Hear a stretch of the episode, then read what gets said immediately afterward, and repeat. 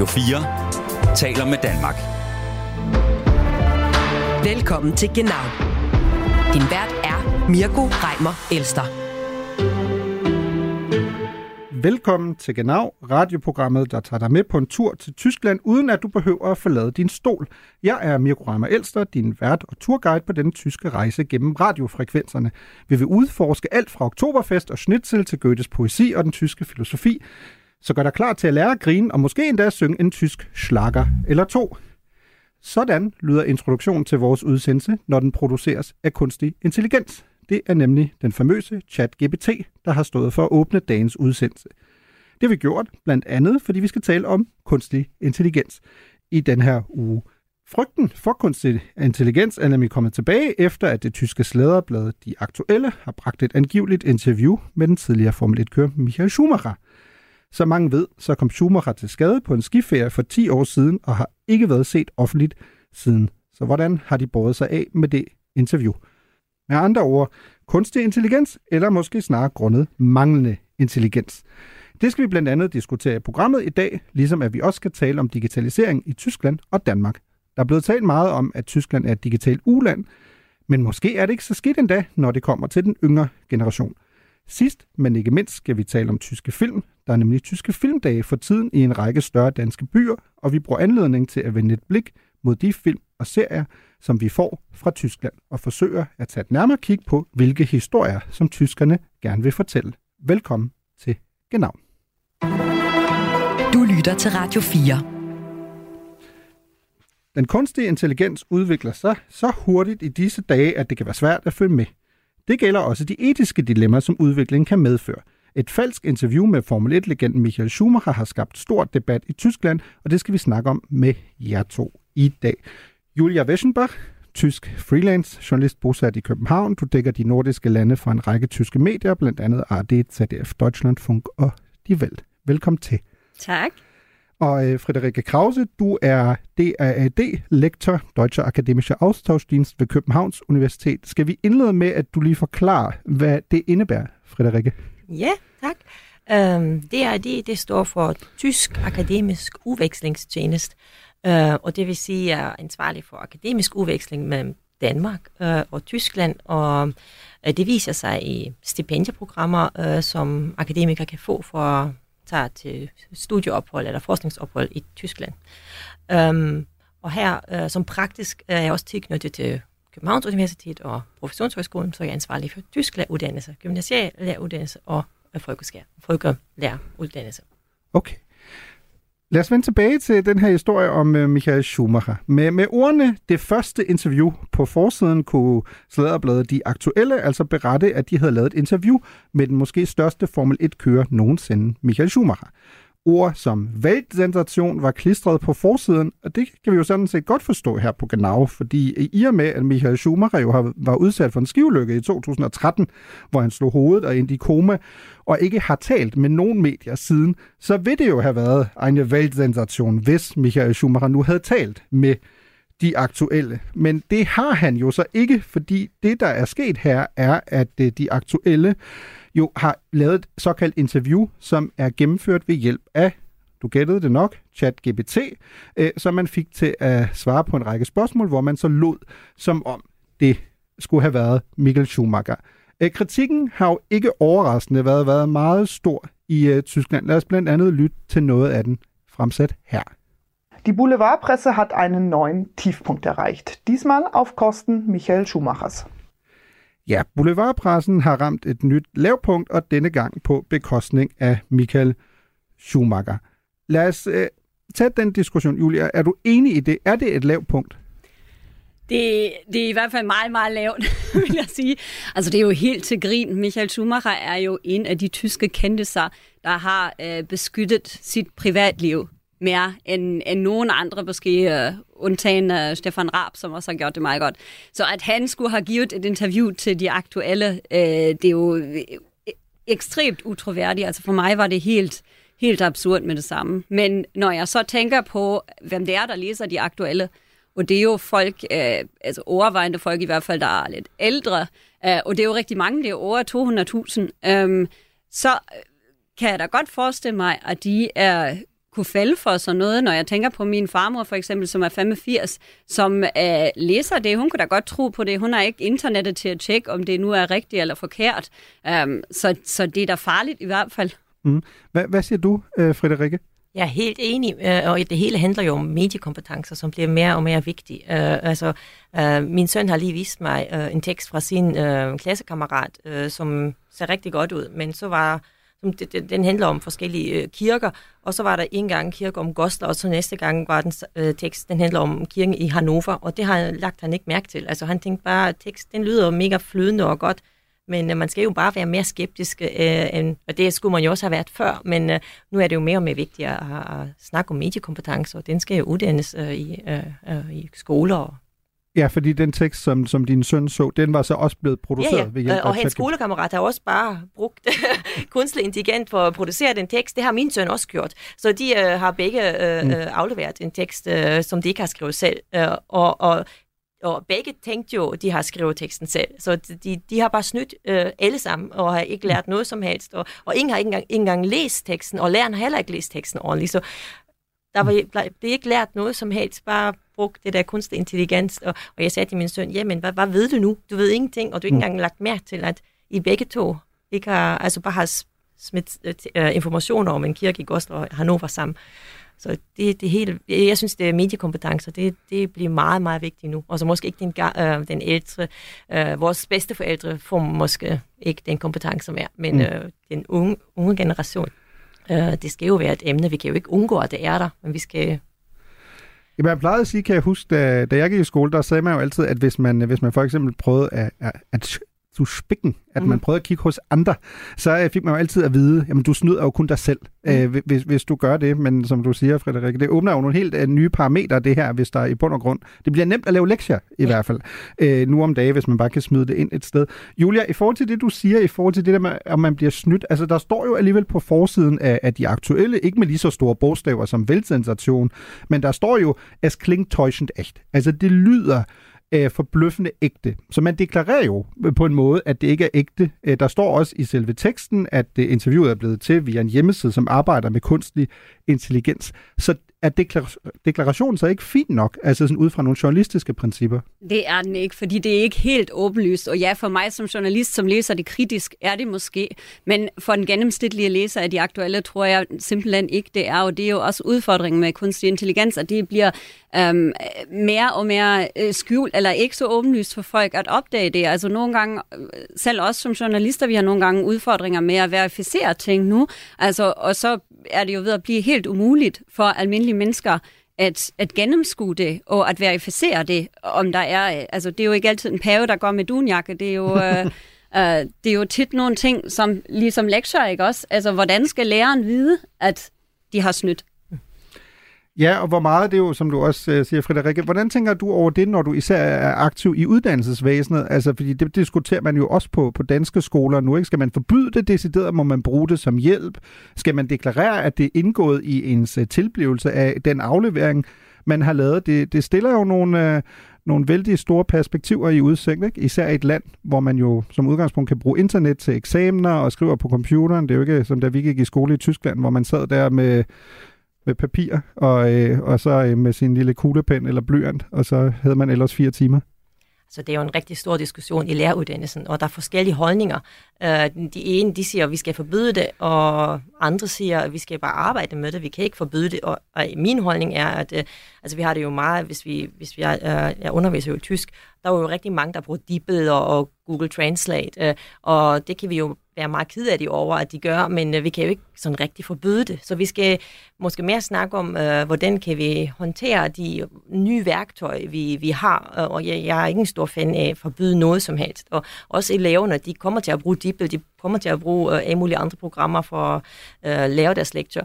Øh, ja, jeg tror ikke, øh, vi kommer meget langt med at forbyde sådan noget værktøj. Vi skal, vi skal undervise, hvordan man kan bruge det, uden at blive mere dum. Vi skal jo blive mere klog mm. øh, ved at bruge de der værktøjer. Og det, øh, men der er en stor debat, og der er ikke enighed om det. Det kan være, at du, øh, du kan få den tidligere chefredaktør for de aktuelle med på dit hold, fordi hun, hun er jo blevet fyret øh, som konsekvens af det her, og øh, Funke Mediengruppe, der blandt andet ejer de aktuelle, har været ude og skrive, at øh, det har været smagsløs øh, og øh, vildledende at publicere den her form for artikel. Den burde aldrig være blevet publiceret. Den er jo også blevet fjernet øh, igen, hvilket man jo apropos normalt, der skal ret meget til, før man så øh, ud fra journalistiske principper fjerner ting igen øh, og at den på ingen måde øh, er øh, forenlig med de øh, standarder og den journalisme, som øh, både Funkegruppen selv forventer, men som de også mener, deres læsere øh, forventer i forhold til det her. Men altså, der er vel store muligheder i forhold til det her. Altså, jeg brugte for eksempel kunstig intelligens til at spørge Albert Einstein, hvad han synes om genau. Øh, og der øh, sagde Albert Einstein, han skrev til mig, at øh, jeg mener, at Genau er en fantastisk måde at lære mere om Tyskland på. Programmet giver et unikt indblik i tysk politik, kultur og samfund, som man ikke kan finde andre steder. Det er jo faktuelt faktisk korrekt. Genau er jo det, det eneste danske program. Men det er vel ret, ret smart at kunne lige få en anbefaling fra, fra Albert Einstein, eller hvad, Julia? Ja, det må man da sige. Det er da også meget troværdigt. Han vil nok have sagt præcis det, hvis han var i live. Det, det tænker jeg også. Hvad, hvad tænker du, Frederik? Altså, det, det er jo et problem med kilder og sådan noget, ikke? men uh, hvis man bare uh, ser teksten, som, som du fik som svar, så kan man jo se, okay, det, det var jo meget effektivt, at, du, at hvis, jeg nu, hvis jeg nu googler, uh, hvad, hvad Genau uh, laver, så får jeg jo en god svar, og, mm. og jeg skal ikke uh, uh, bruge en mulige kilder uh, for at sætte det sammen. Jeg får et svar, og nu skal jeg også være meget, meget kritisk og vide, at det ikke er Albert Steinschütz, så det er det, jeg kalder mediekompetence, men vi kan jo ikke, altså det er effektivt at, at bruge det her, og, og du fik i, om et minut fik du meget kompleks øh, svar, og, og fordi det er så effektivt, tror jeg nok, at vi kan ikke undgå det. Mm. Julia, er du, er du bange for at miste dit arbejde, altså som journalist, i, i forhold til alle al de muligheder, der ligger i, i forhold til det her? Ikke lige forløbig. Jeg kan da i hvert fald ikke forestille mig, at jeg sender en robot ud til nogle tv-interviewer, og øh, altså... Det, øh, jeg kender faktisk nogle af mine tyske kolleger, der er lidt bange, øh, at deres øh, mediekunder de vil bestille øh, artikler hos nogle øh, ja, øh, hos kunstig intelligens i stedet mm. for hos dem. Men, og jeg tænker, til enkle opgaver, så kan jeg jo faktisk også bruge det til vores fordel. Altså, hvis jeg skriver nogle stikord, og den laver en tekst ud af det, som jeg måske kan bruge til en samtale, ok.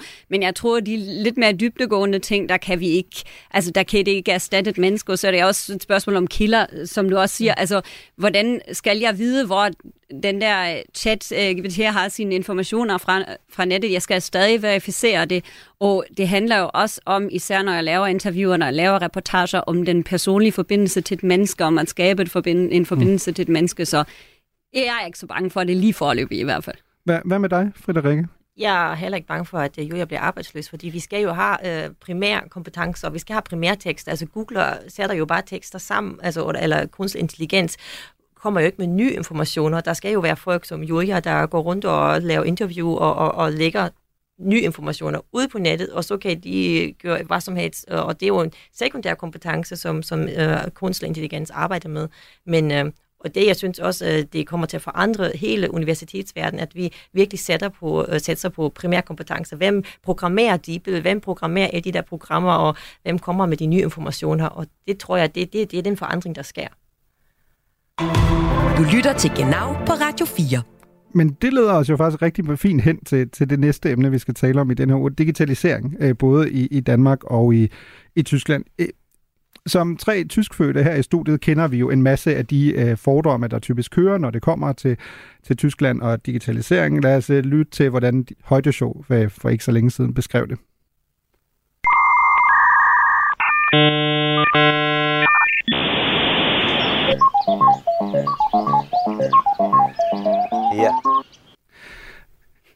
ja, hvem, øh, hvem kan ikke huske sådan en god øh, gammel øh, knasende lyd fra en, fra en tysk ruter? Øhm, Julia, du har jo blandt andet skrevet for, for Wirtschaftswoche, øh, fordi der jo er en ret stor interesse i, i tyske medier, når det kommer til det her til sydnede digitale slaraffenland, som, som Danmark er øh, under overskriften, hvad Tyskland kan lære fra Danmark, når det kommer til digitalisering. Hvad, hvad, du, hvad finder du frem til der, når du ligesom skal fortælle øh, den tyske offentlighed om, hvad danskere kan, hvad tyskere ikke kan på digitaliseringsområdet? Ja, den, altså ideen til den artikel opstod under coronapandemien, fordi der øh, gik det jo virkelig op for Tyskland, at man var lidt bagud i forhold til øh, digitalisering. Um, og så øh, snakkede jeg med en hel masse eksperter, øh, danskere i Danmark, men også tyskere i Danmark, om, om det emne.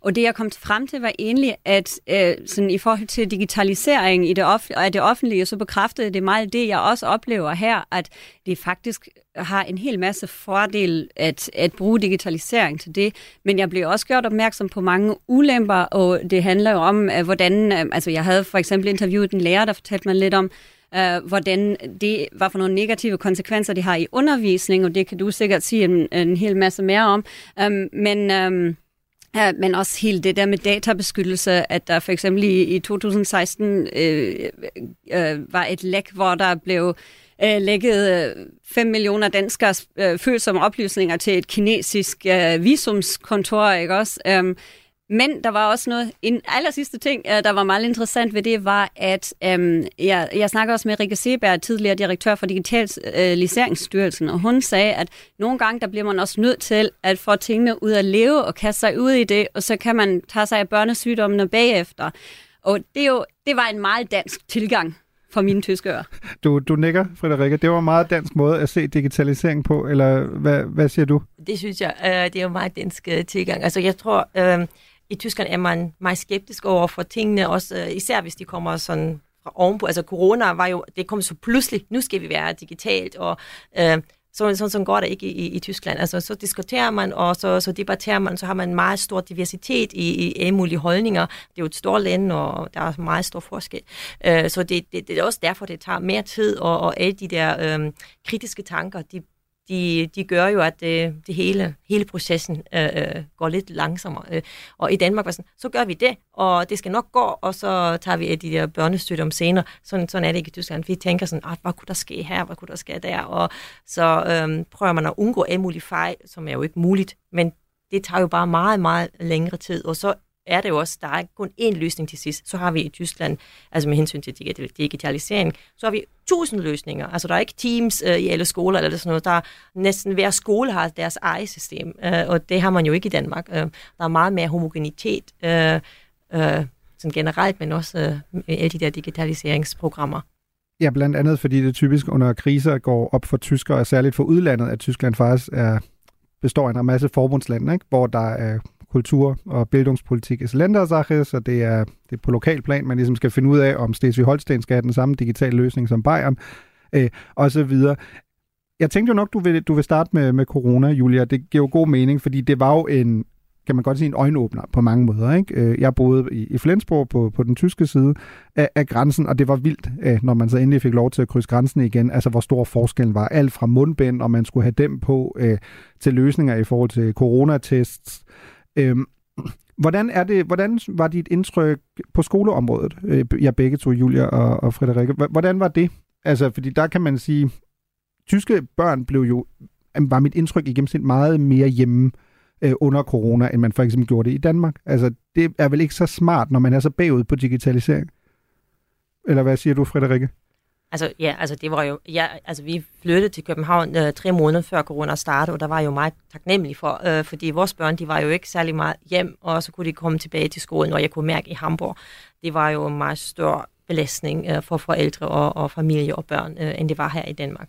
Øh, så ja, helt, helt sikkert var der stor forskel, og, og med hensyn til digitalisering, var det jo heller ikke så pragmatisk øh, i Tyskland, som det var her i Danmark. Så, så var det jo, der var ikke nogen programmer, og de skulle først indføres, og så øh, var der en mulig forskellige programmer i en mulig forskellige skoler, og det virkede ikke, og der var ikke nogen, der havde styr på teknikken og sådan noget. Så der, der var større tekniske udfordringer i, i, i Tyskland, og det betyder så, at der ikke var øh, online-undervisning, eller at den brød sammen, eller der var ikke material øh, på en intranet og sådan noget.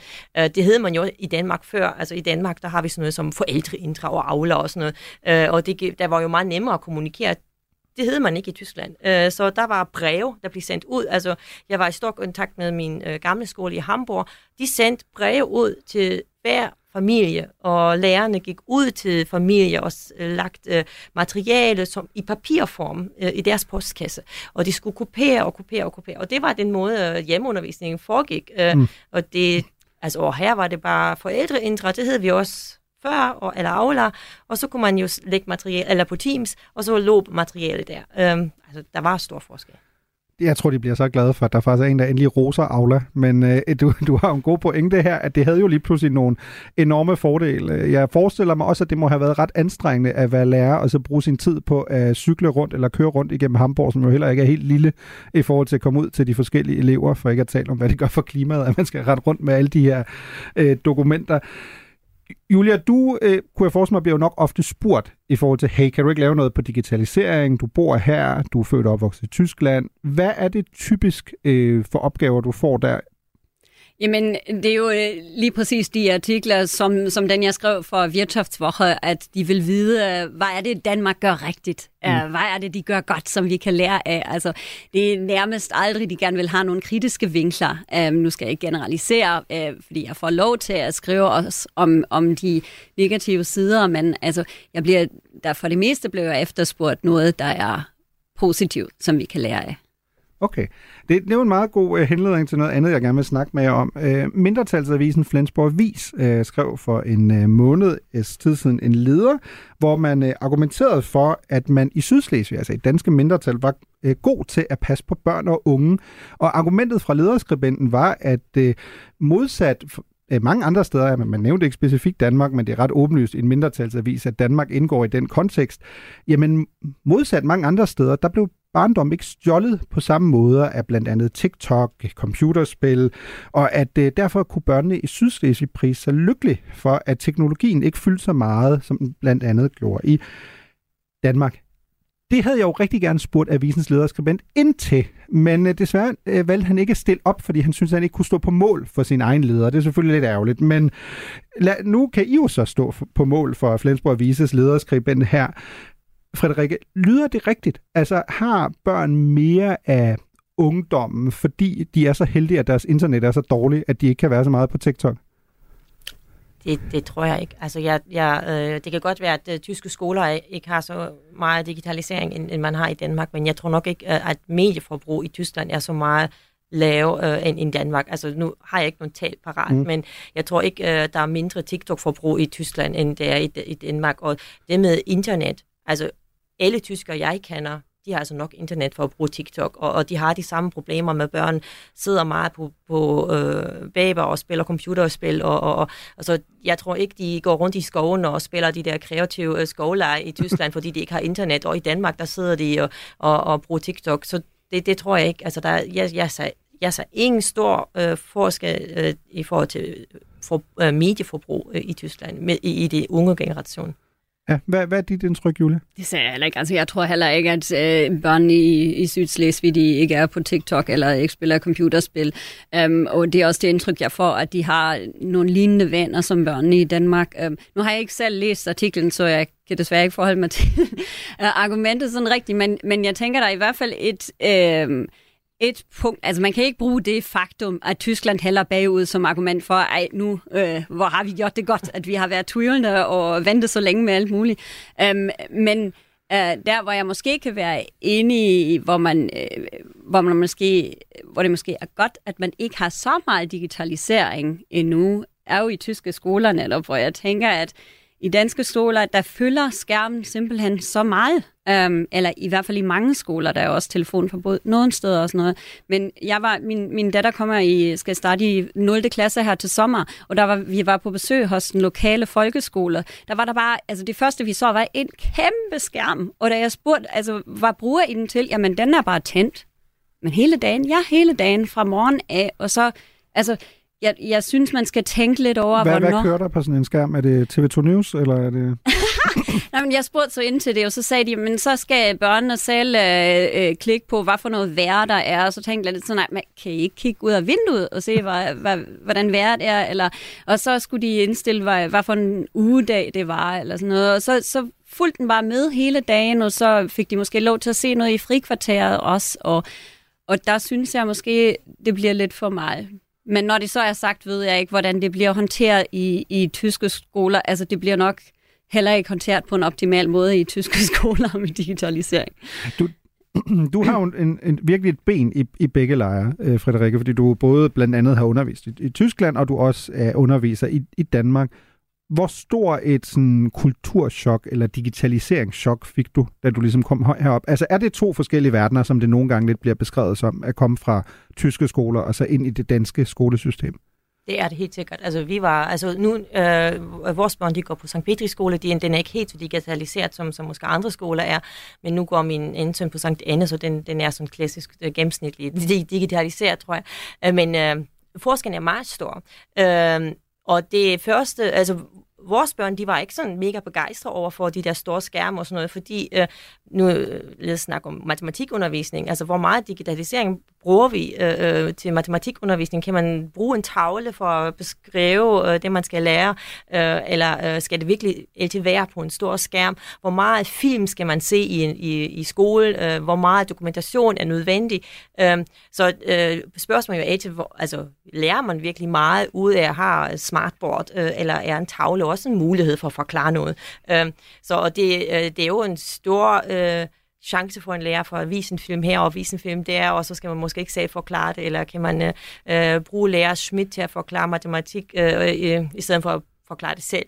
Øh, så det, det er jo ikke altid, det er ikke kun en plus øh, øh, at have den der store skærm. Det er en mulighed, det er en værktøj, men det betyder også slet ikke, at undervisningen er bedre. Og det var det første, mine børn sagde. Altså, de, de synes, det var rigtig meget film i deres skoletid. Øh, på de deres dejlige store smartboard. Øh, øh, så det, det synes jeg også var hyggeligt, men de synes, sådan, ja, det kan jeg også derhjemme. Ikke? Altså, hvor, hvor, hvor, meget har jeg, hvor meget får man ud af de der værktøjer? Så din børns indtryk var mere, at, at, man, at det førte, altså digitaliseringen førte groft sagt til sådan en form for dogenskab. Altså, at man ikke brugte det rigtigt, men lidt i overflod. Nå, lidt til entertainment. Uh, okay. Altså sådan generelt er i Danmark jo undervisning mere entertainment, end det er i Tyskland. Altså vi skal jo også underholde børn, og de skal synes, at undervisning er fedt. Det skal man jo ikke i Tyskland. Altså hvis man ikke kan lide undervisning, så er det jo også okay. Uh, det handler jo ikke om at kunne lide undervisning.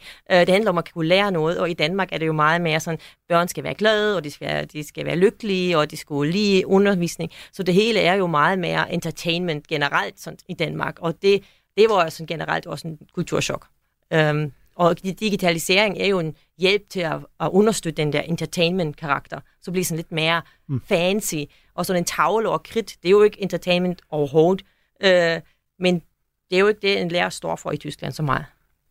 Er det nogle lignende overvejelser, I gjorde jer, Julia, i forhold til at skulle sende jeres datter? Altså det der med, er digitalisering en faktor? Altså Ja, det spillede der i hvert fald en rolle. Altså, hun er også til St. Petri skolen, fordi jeg ikke Jeg bliver også lige nødt til, det kan være, min datter går også på St. Petri. Det er sådan en ren lobbyisme, det her. Vi, vi beklager, øh, men øh, det, sådan er det, når man er tysker i Københavnsområdet. Der er ikke så mange valgmuligheder. Ah, men altså, nu vil det så, det skal heller ikke lyde, som om jeg er imod digitalisering i skolen, fordi vi skal også huske, at øh, vi, altså, vores børn, de vokser ikke op i 80'erne, og de skal, digitalisering er en almindelig dag, øh, del af deres hverdag, så de skal også øh, lære det selvfølgelig, og man skal bruge det, hvor det giver mening. Og så øhm, synes jeg da også, at øh, ja, vi bare skal være med. Og, øh, men, men ja, selvfølgelig, det tænkte vi også lidt over, at hvor, hvor digital er undervisning, og hvor meget mening giver det. Mm. Men er det ikke også en del af noget, noget større? Altså, jeg tænkte for eksempel på, min datter øh, er syv. Øh, nu skal jeg ikke nævne, hvor hun går i skole. Vi, vi har gjort nok reklame for, for før nævnte tyske skole her i København.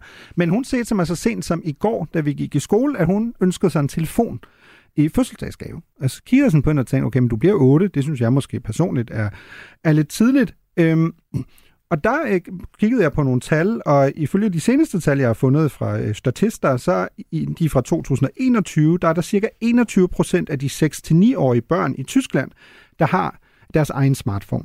Øh, hvis man kigger på lignende danske tal, så er tallet cirka 50 procent, vel at mærke i aldersgruppen 7-9, så endda en, en mindre øh, Øh, gruppe, og der har man ikke kigget på, om de har deres egen, men om de har adgang øh, til en, en smartphone. Så tallene er selvfølgelig ikke en til en øh, sammenlignelige. Øh, Frederikke, ser du sådan en forbindelse mellem de her ting, at hvis et samfund er meget digitaliseret, er det også mere nærliggende, at børnene får øh, deres egen telefon hurtigere, fordi det er lidt en del af groft sagt digitaliseringspakken, eller kan man fuldstændig afkoble de to ting? Fordi hvis jeg kigger på tallene fra Danmark mod Tyskland på det her område, vil jeg jo tænke, at det er nok også fordi det danske samfund er så gennem det digitaliseret, at det bliver mere naturligt, at man for eksempel får mobiler øh, tidligere. Ja, altså, og danskerne har jo generelt mere tillid, for eksempel til øh, smartphones og øh, de der digitale øh, øh, muligheder. Øh, og, og tyskerne er måske generelt mere skeptisk, og, og der heller har sådan en divers diskussion. Så jeg, altså, jeg kan huske, at da min øh, dreng gik øh, i første klasse, der var en kæmpe stor diskussion. Altså virkelig, der, der, øh, og det, det kan man jo også se ved tallene, så der er kun 21 procent, øh, der til sidst har en smartphone. Øh, men, øh, og Altså, og, og da vi kom til Danmark, der kunne vi mærke, at der var mere tillid og sådan naturlig tilgang til, ej, det skal vi nok have, og det skal nok gå godt. Og øh, øh, øh, altså, der, der kunne man ikke se de der, de der store problemer. Øh, øh altså, det, det var en stor debat i Tyskland, så blev vores børn overvåget af øh, altså, nogle onde... Øh, øh, så, altså, der, der var meget... Der, man var bange for, at børnene kommer i, no, i kontakt med noget, der er farligt. Øh, og den debat, synes jeg, den var, den, den, den var også i Danmark, men på en meget mere lav niveau, og mm. det var meget, meget mere tillid. Her, her til sidst, Julia, øhm, tror du, eller kan du mærke, at der opstået... Jeg synes, noget af det, der er slående, er, at det virker som om, der nu begynder at være en større debat om digitaliseringsskygesider i, i Danmark, især i forhold til unges øh, øh, skærmtid, og jeg kan selvfølgelig godt øh, læse mig frem til, at forskere på området siger, at vi har faktisk alt for lidt data endnu til at kunne sige noget definitivt om, om skærmtid, og skærmtid er ikke nødvendigvis altid dårligt. Det kan også være, at du læser to timer i en bog øh, på, din, på din tablet, og så er det jo ikke det samme som at være på TikTok i, i to timer. Har du et indtryk af, at der er en større interesse øh, blandt dine kunder for eksempel, for at man nu også gerne vil høre om den del, eller er det stadig lidt svært at, hvad kan man sige, punktere groft sagt myten om øh, det her digitale slaraffenland? Uh, det har jeg egentlig ikke et indtryk af, at der er så meget interesse for det. Også lidt fordi der i Tyskland virker til at være uh, sådan en stemning lige nu, hvor man tænker, nu skal vi, nu er vi så meget bagud, nu skal vi lige skynde os. Uh, og det uh, fører jo til, at uh, ja, man vil gøre det helt vildt hurtigt, og man, man tænker ikke så meget, måske, altså, ja, man er kritisk, men man vil også følge med, så jeg har for eksempel hørt af en, en, en en veninde, der er lærer, som øh, i en tredje klasse, og de får alle sammen udleveret iPads nu, men lærerne, de, øh, de ved ikke lige, hvad de skal bruge dem til, og mm. det, det hele virker ikke særlig gennemtænkt, det er lidt kaotisk lige nu, men man vil det så gerne, at, øh, at jeg tror ikke, måske kan jeg få kunderne til at kigge lidt, lidt på det i fremtiden, men lige nu, der ser jeg mere stadigvæk det der med, at hvad kan vi lære af Danmark? Tusind tak til jer begge to. Radio 4 taler med Danmark. Nu er det blevet tid til at tale om tyske film, for når danskerne tænker på tyske film, så har de fleste nok i hvert fald hørt om film som Der Untergang, Der Slim der Anderen, eller den nylige Oscar-vinder Im Westen nichts Neues. And the Oscar goes to Edward Berger, All Quiet in the Western Men derudover er der jo en masse film og tv-serier, som danskerne enten ikke hører så meget om, eller er ved at stifte bekendtskab med nu. Blandt andet, fordi der jo heldigvis er nogen, der gør noget ved, at danskerne bliver eksponeret for øh, blandt andet tyske film. Grænteateret i København er sammen med to andre biografer i henholdsvis Aarhus og Odense lige nu i gang med tyske filmdage, hvor man med Grænteaterets egne ord kan opleve en håndplukket vifte af det bedste tysk film har bøde på lige netop nu. Øh, og derfor giver det jo også god mening at have jer to med, Kim Foss. Du er direktør i Grand Teateret, medarrangør på uh, Tyske Filmdag, der vist kørte første gang i 2010, uh, øh, hvis jeg er rigtig opdateret. Ja, i, i den konstruktion, vi har kørende nu, fordi vi har faktisk kørt det øh, nogle år tidligere, men der var det mere organiseret ned fra Tyskland af, hvor de udvalgte nogle film og sendte nogle instruktører vores vej. Og siden 2010 er der været vendt om. Der er det os, der kigger ned og siger, at vi vil gerne vælge, hvad vi synes, danskerne skal se. Det glæder mig til at dykke ned i uh, lige om lidt. Det er en meget interessant rolleskifte. Jeg har også dig med, Sten Bille. Du er filmkonsulent og forfatter. Du er opvokset i Tyskland, boede uden for Hamburg fra du var 6 til du var 21. Øh, og så introducerede du jo øh, den film, der åbnede øh, Tyske Filmdage, blandt andet øh, sammen med instruktøren Maggie Perrin. Du introducerede Der Passfælser, som jo er dette års øh, kan man vel godt kalde det, højdepunkt, når man vælger det på, på åbningsdagen. Lad os starte helt, helt konkret, øh, Kim, i forhold til det her. Hvordan, altså, hvad for nogle kriterier udvælger I film efter til tyske filmdag?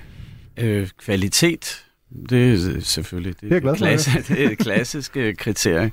Og så prøver vi at lave nogle programmer, der kommer lidt rundt i genrerne og viser alsidigheden i tysk film. Og, og skal man sige noget om tysk film, så er jeg egentlig også meget taknemmelig at gå til det på den måde, fordi det er ikke fordi, at tysk film er for mig kendetegnet af, at man er laver den type film, eller den type film, dansk film, blev kritiseret for at have lidt for meget køkkenvaskrealisme i en overgang, og, og sådan noget. Der er tysk film meget divers, øh, kan man sige. Så det, det eneste, vi ligesom kan sige sådan, hvor, jeg, hvor vi alligevel bliver ramt af deres øh, speciale, det er, at de har en eller anden øh, fantastisk evne til at gestalte historiske film. Og man må også sige, at de har meget mere historie end de fleste lande, når man ser på både det tredje rige og DDR og øh, terrorisme fra venstre og fra højre og jeg ved ikke hvad. Så de har rigeligt at tage af. Det er meget interessant, at, at du selv nævner det, Kim, fordi jeg var jo også inde og se der, der Passfelter i, i søndags, og jeg synes jo, det er en glimrende film. Øh, varm anbefaling herfra, men som sådan en ung tysker, der er født i 86, så sad jeg alligevel sådan undervejs og tænkte det der med, åh oh, nej, skal det nu være en krig, en film om, om det tredje rige igen. Øhm, måske også fordi det sådan lidt også rammer ind i den der følelse, når man flytter til Danmark, du går ind i en tysk boghandel, alt der handler om Tyskland er typisk perioden 33 til 45.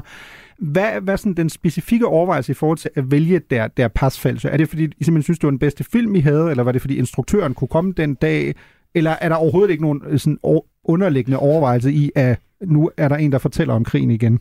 Jeg kan godt lide, at du, du også foreslår det som mulighed, at der er ingen overvejelser. Men selvfølgelig er der det, og man kan sige, at i virkeligheden har vi tit tænkt omvendt, at øh, selvom årets bedste tyske film var en historisk film, så vil vi også gerne have noget gegenvart, altså noget nutidigt. Og det har vi også gået efter, og så har det måske været et kriterie.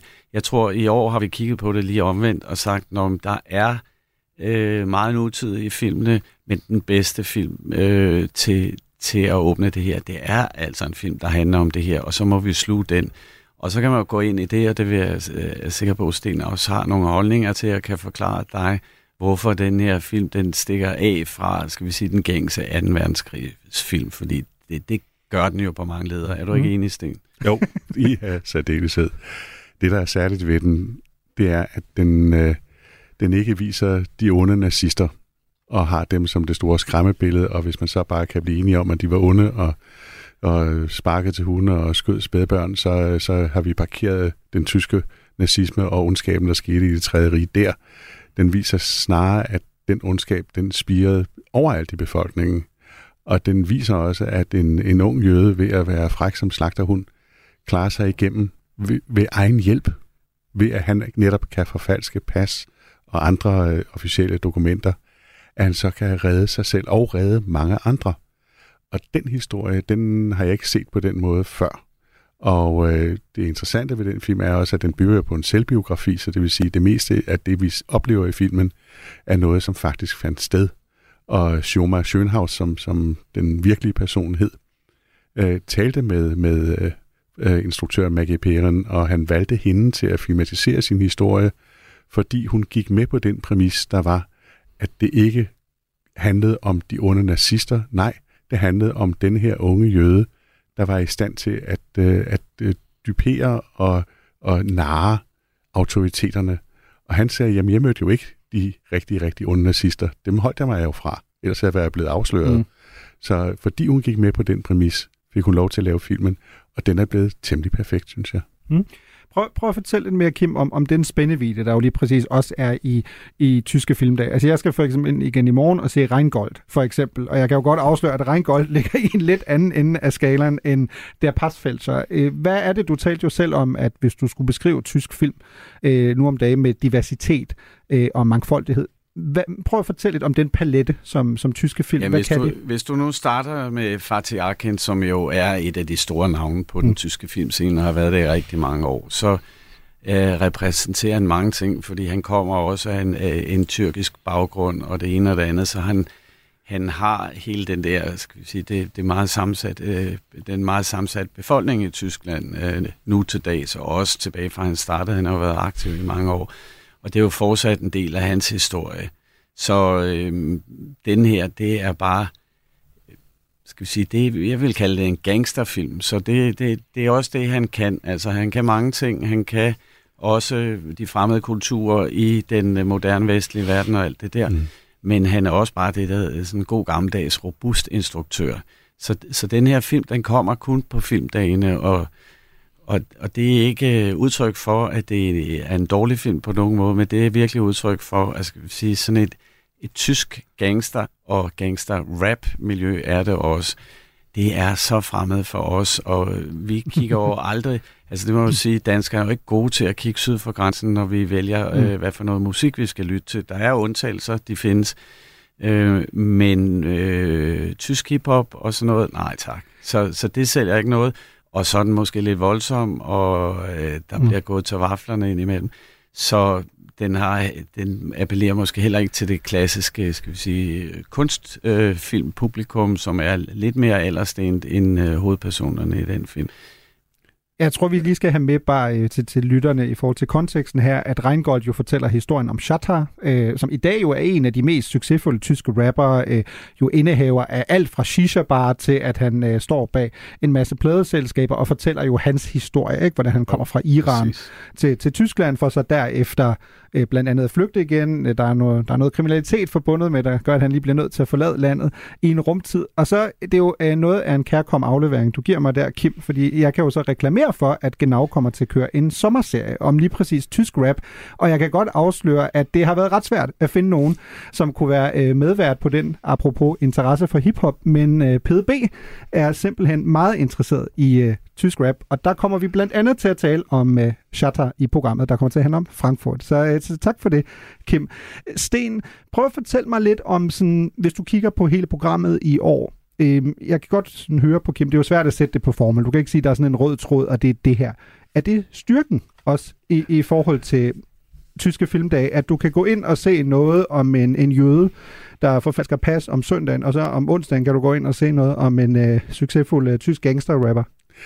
Ja, jeg vil lige begynde et andet sted, hvis jeg må det. Og du kaldte mig filmkonsulent, øh, da du præsenterede mig, og jeg var ganske rigtig filmkonsulent på det Danske Filminstitut, men det er efterhånden nogle år siden, jeg sluttede der. Men jeg har også været filmkonsulent i Tyskland for øh, Filmförderung Campus Schleswig-Holstein, og aktuelt så er jeg faktisk filmkonsulent, og nu holder du godt fast, på Malta. Så øh, jeg sidder og vurderer maltesiske filmprojekter, og skal være med til at vurdere, om de skal have penge eller ej. Kommer der maltes, maltesiske filmdage og lige om lidt? Ja. Altså, jeg vil sige, jeg har jo faktisk set en rigtig god øh, film fra Malta, der hedder Lizarro, som, som handler om en ung mand og, og familiemønster og mm. hans mm. fiskerbåd, ikke mindst. Øh, Okay. Så, Men tilbage var, til Tyskland, Sten. Ja, undskyld. Ja, det var bare et tidsspor.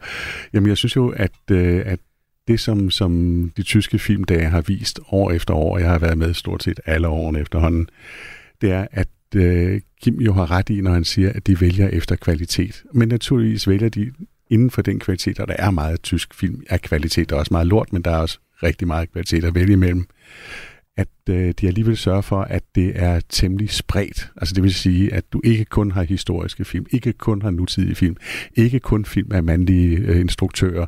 Du har ikke kun film, der, der er lavet af gamle kendinge. Du har også film af, af, af nybegyndere inden for branchen, hvor det er deres første eller anden film, som, som bare har gjort indtryk på, på øh, Kim og, og dem fra, fra Goethe-instituttet, Claudia Macchiani, som, som er med til at vælge filmene. Og, og på den måde finder de frem til nogen, som, som man bliver gladeligt overrasket over. For eksempel Nora Fingsides Systembryder, som, som var for et par år siden som er en fabelagtig film, og en film, der går ondt langt ind i sjælen, når man ser den, og det var hendes, hvad, en af hendes første film, og hun var temmelig ind til den film, temmelig ukendt i Tyskland, og så fisker I alligevel hende op og, og, og lancerer hendes film. Og det synes jeg er styrken, at man både kan møde de gamle kendinge, og blive glad for det, fordi man gerne vil følge med i, hvad de går og laver, og ellers ikke har chance for at se dem. Mm. Og så møder nogle af de kommende stjerner inden for tysk film, hvad enten det så er instruktører, manuskriptforfattere, skuespillere, hvad det end måtte være. Og det synes jeg er vildt imponerende, at, at få et vindue øh, til en så boblende øh, filmindustri, som den tyske er. Altså for et par år siden blev der produceret 400 film om året det er heldigvis gået ned, det antal. Nu er det omkring 230-40 stykker.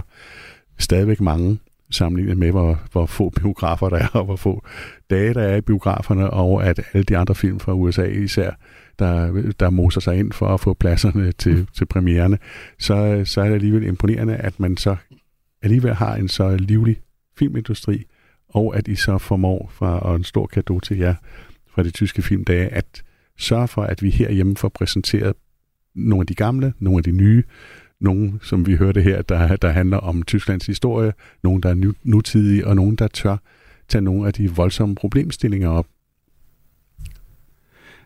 Kim, noget af det, jeg lagde mærke til i, i søndags, er jo, øhm, at der bliver gjort meget reklame for at prøve at få, som Sten er jo lidt inde på, at få filmen ud lidt bredere.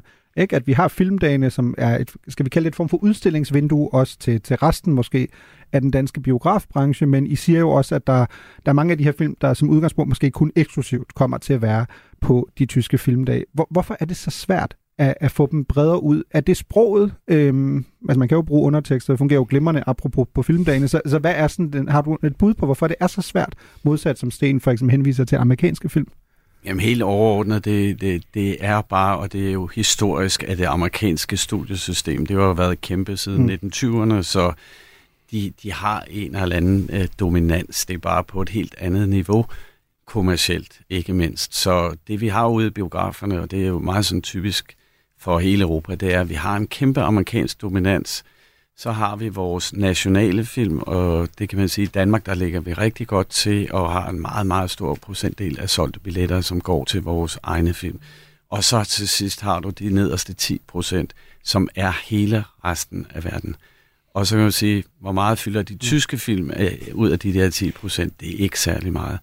Men, men det vi kan gøre, og vi arbejder for så vidt også, og har franske filmmandag i biografen, vi har også en italiensk filmuge, men så er der heller ikke ret mange flere lande, som har så stor en volumen i deres produktion, at du kan med sikkerhed finde, skal vi sige, 7-10 nye relevante film hvert år. Så, så det tyske kan noget. Øh, jeg oplever, at der er en stor resonansbund for tysk kultur i Danmark. Jeg kan se det på, hvordan filmen klarer sig i vores nordiske øh, nabolande, og der er Danmark altså væsentligt mere, et mere interessant marked for tyske film.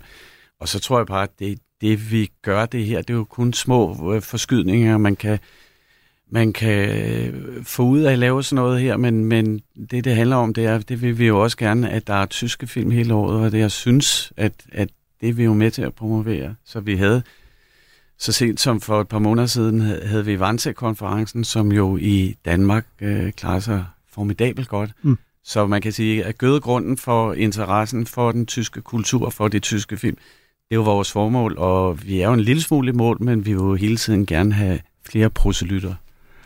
Men apropos Sten, øh, i forhold til, til proselytterne, hvad, hvad, hvad kan man gøre i forhold til det, når, som, som Kim også er inde på, det, der er så lille en del af måske er målgruppen, man realistisk set kan se i forhold til, hvordan man kan sige, i helikopterperspektivet markedet er i forhold til film. Der er den danske del, der er den amerikanske del. Så, så er der resten. Hvad er det, man skal gøre i forhold til fortælling eksempelvis? Fordi hvis vi taler om, at det er svært at finde sådan en rød tråd, og den røde tråd er alsidighed, altså det lyder jo fremragende, men det er måske lidt svært at sætte på formel, når man skal forklare folk, hvorfor tyske film, det er virkelig noget, man skal holde øje med. Jeg, jeg har ikke nogen opskrift nødvendigvis. Altså, jeg, jeg tror jo på, at man ved at lave de her udstillingsvinduer, kan nå rigtig langt. Og så ved jeg jo også godt, at nogle af de film, som jeg har haft i programmet i de tyske filmdage, de ryger så ud med skolemateriale, og det vil sige, at de bliver brugt i skolerne, og så er der noget øh, ledsagende materiale, som, som Goethe-instituttet for eksempel har været med til at producere, som lærerne så kan bruge og vise til deres skoleklasser, og vise dem, at, øh, at øh, Tyskland er andet end, end 2. verdenskrig, og Tyskland er andet end Berlin. Der findes et, mm. et, mange flere steder end det, og mange andre øh, historier fra Tyskland, som kunne være interessante at øh, beskæftige sig med.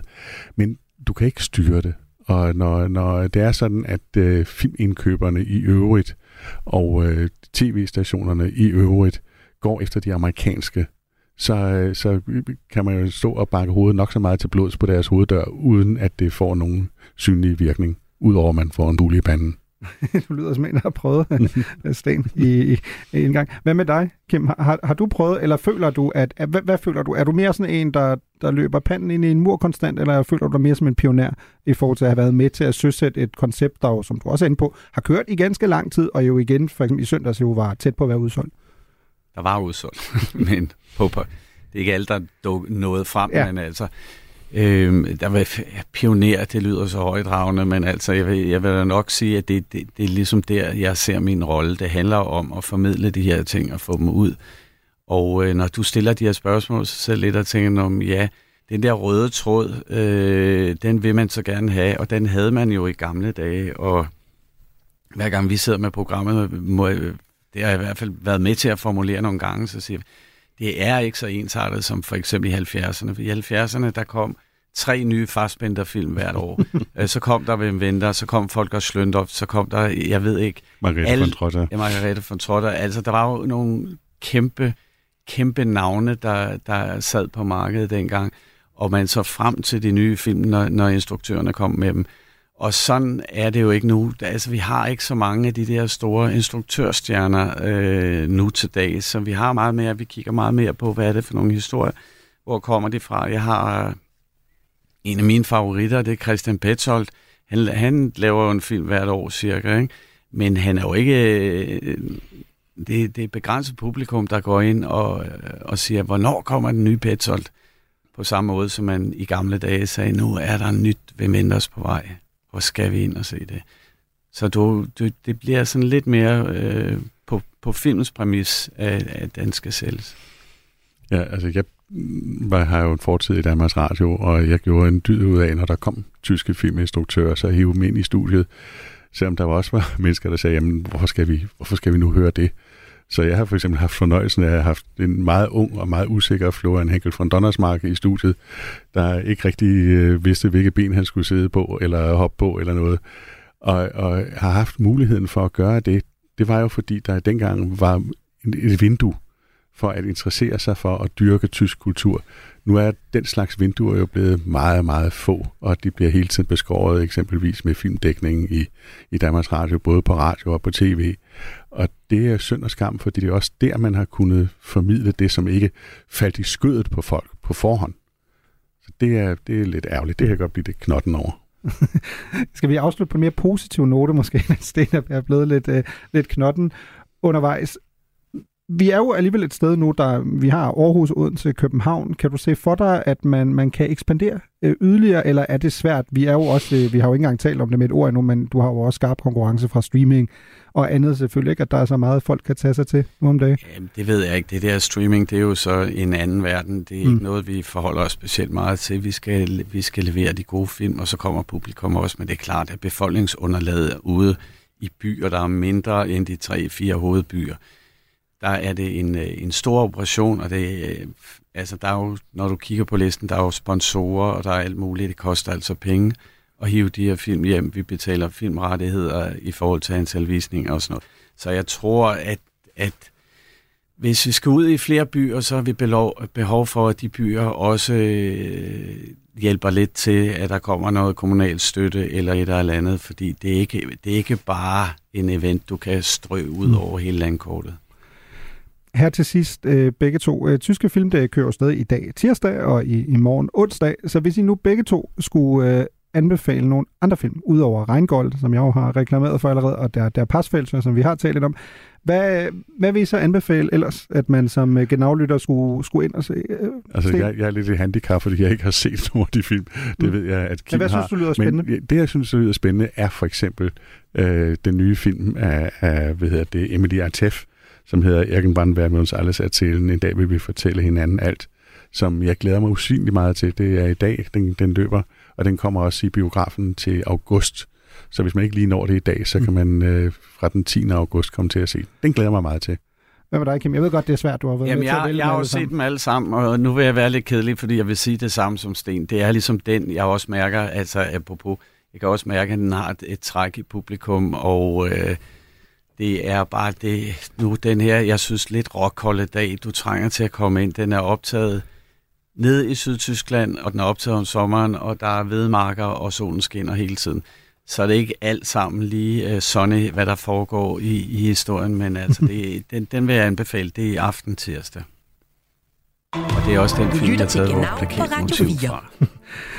Hvis jeg havde været lidt mere øh, teknikaffin, så havde jeg jo brugt kunstig intelligens i den her uge til at få Adolf Hitler til at anbefale genau. Øh, det lykkes ikke, og måske er det en god bekræftelse på, at i hvert fald den her tysker har meget at lære nu, når det kommer til digitalisering. Lidt skal der også have sin ret for, vi brugte et andet chatbot-program til at spørge rigskansleren Otto von Bismarck, hvad han ville. Hellere samle det tyske rige igen, eller lytte til Genau, hvor til Rigskansleren svarede, mine prioriteter har forandret sig i tidernes løb, og jeg tror, at lytte til Genau på Radio 4 med Mirko Rømer Elster som vært er en vidunderlig mulighed for at få mere at vide om Tysklands kultur og historie. Danke Otto, man bliver jo nærmest helt rørstrømsk. Jeg vil nu alligevel anbefale, at man hellere, hvis man vil blive klogere på Tysklands kultur og historie, går ind til Tyske Filmdage. Her på Genau er vi i øvrigt ikke spor bekymret for fremtiden digitalisering eller ej, og derfor slutter vi med Peter Fox og Ines Zukunft Pink. For husk, som Peter Fox siger, gør dine ting, men led ikke efter en dybere mening. Og hvad der end ikke findes endnu, må du opfinde. Altså dog helst ikke et interview med Michael Schumacher, selvfølgelig. Auf Wiederhören. Se die Zukunft pink, Zukunft pink. Alles gut, mein Kind. Ja, alles gut, mein Kind.